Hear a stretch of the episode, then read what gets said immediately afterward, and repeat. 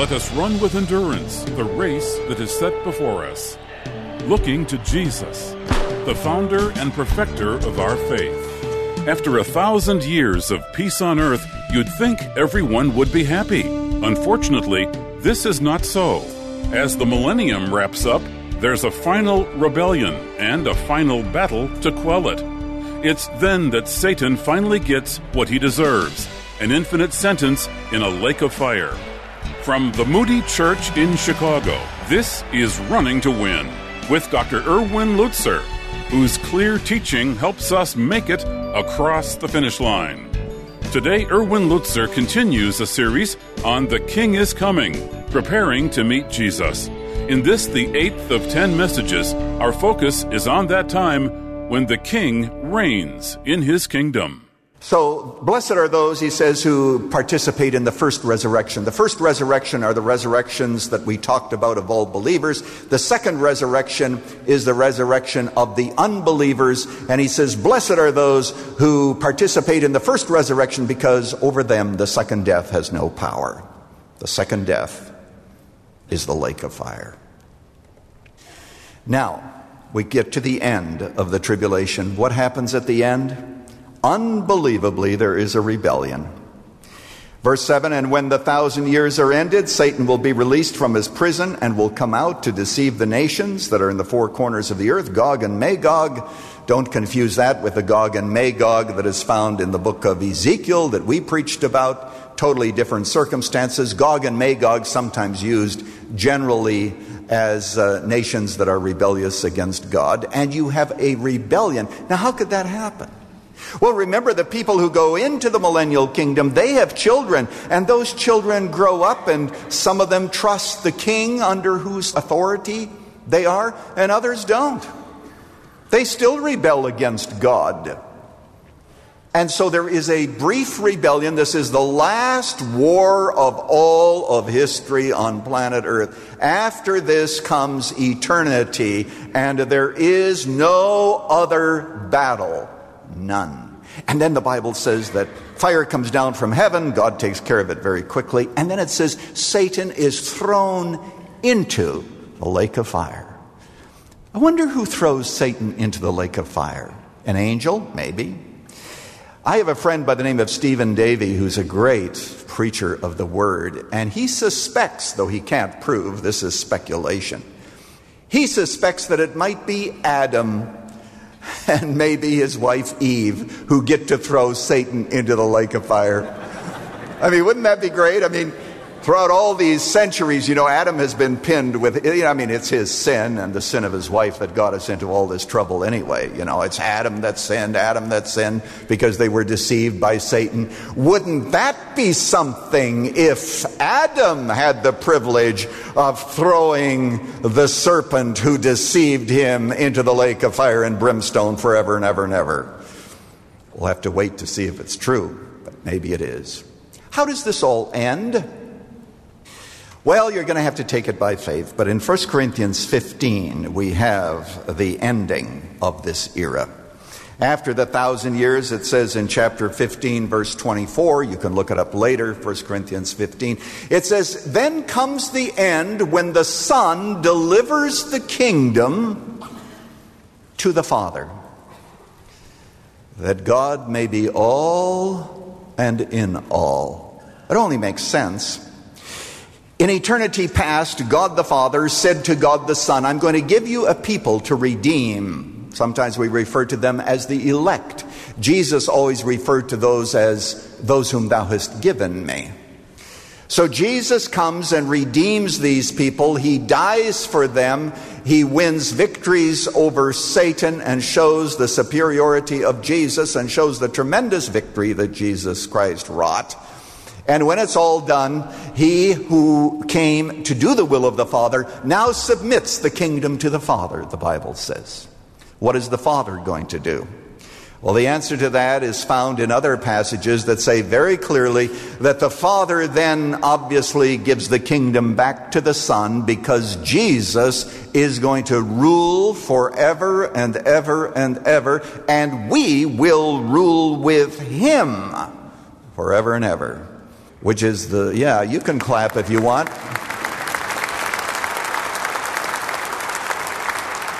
Things are going to get much better, much better. And ruling with him forever and ever, actually, and all that, and eternity, and the New Jerusalem is really the subject for the last message in this series. So, what I want to do is to bring this down now very quickly to where we live. Why should what we have learned today change us? Why should we be transformed by the power of the Holy Spirit? First of all, a word to those of you who are believers in Jesus. I'm talking especially to those of you who perhaps are slothful Christians.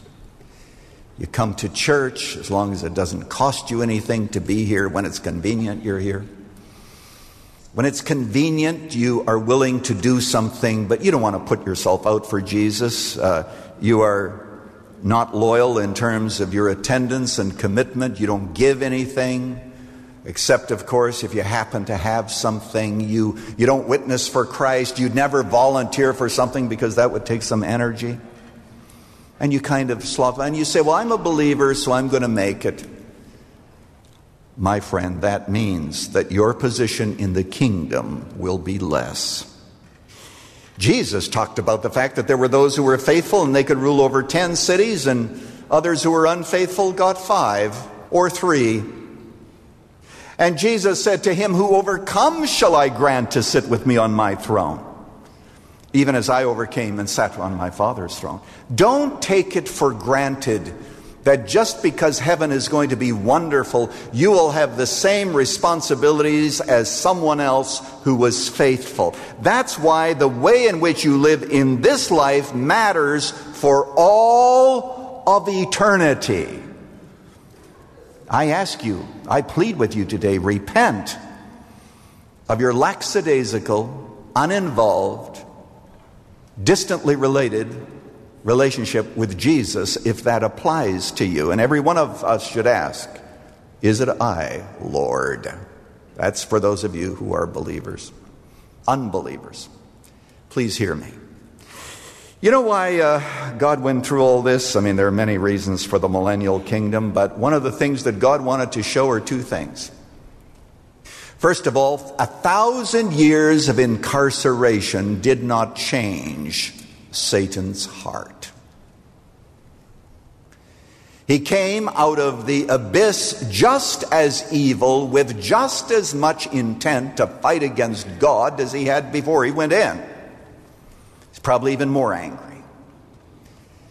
Because evil doesn't change simply because you have an honest, perfect, worldwide ruler.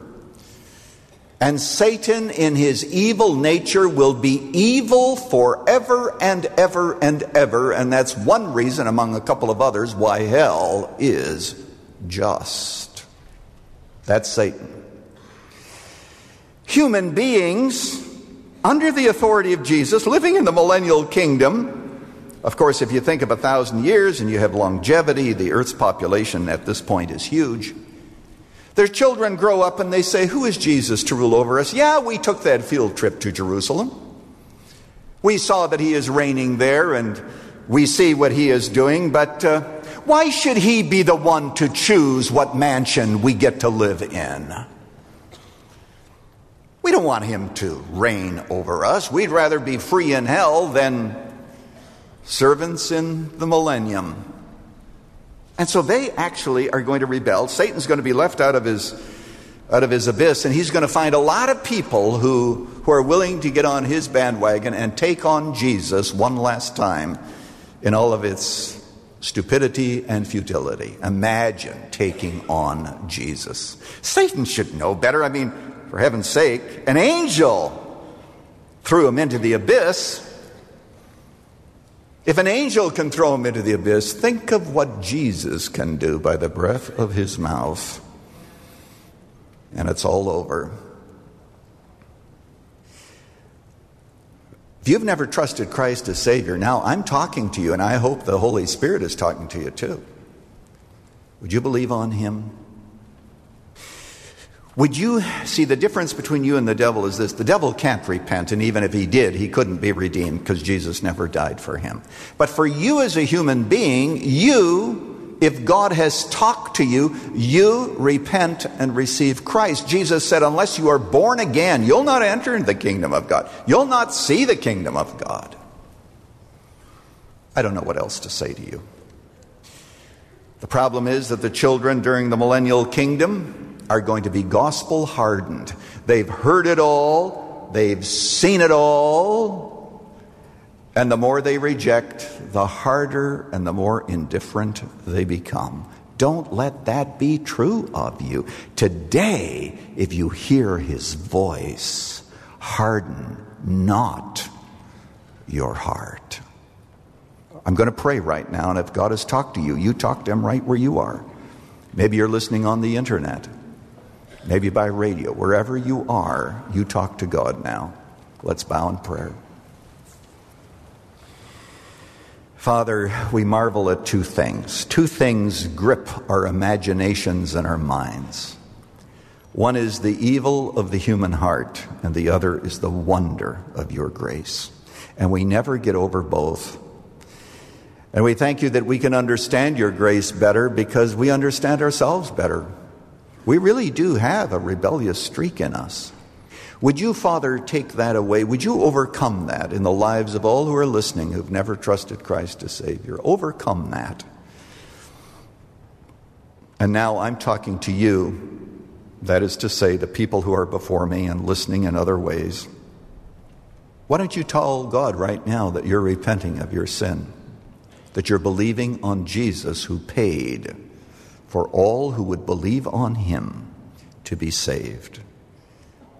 If you desire to come, follow that desire and believe on him. Help us now, Lord, we ask. In Jesus' name, amen. Amen. Of course, when I speak about God talking to you, I don't mean in words, I mean through the conviction of sin. If you are convicted, knowing that you need a Savior, now is the time to receive Christ as your own. I want to thank the many of you who support this ministry. I'm holding in my hands a letter from an Arabic listener who received Christ as Savior. Lord Jesus, I believe that you are the truth and the only way. Please forgive me. I accept you as my Savior. Let me ask you a question. Would you consider joining the Running to Win family to help us get the gospel to even more people? Would you consider becoming an endurance partner? Here's what you do go to offerrtw.com, click on the Endurance Partner button, or pick up the phone and call us at 1 800 215 5001. Endurance partners pray for us and support us regularly. That was Erwin Lutzer wrapping up The King Reigns in His Kingdom, the eighth in a 10 part series on The King is Coming. The idea of final judgment offends many people. They can't believe God would send anyone to a fiery hell. Next time, what the Bible teaches about the final destiny of all who never believed in Jesus for salvation. This series can be yours on CD as our thank you for your gift of any amount to support Running to Win.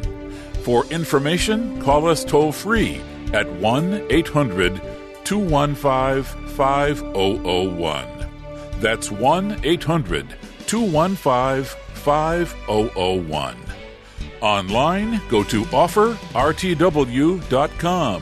That's offerrtw.com or write to Running to Win, Moody Church, 1635 North LaSalle Boulevard, Chicago, Illinois 60614. Running to Win is a ministry of the Moody Church.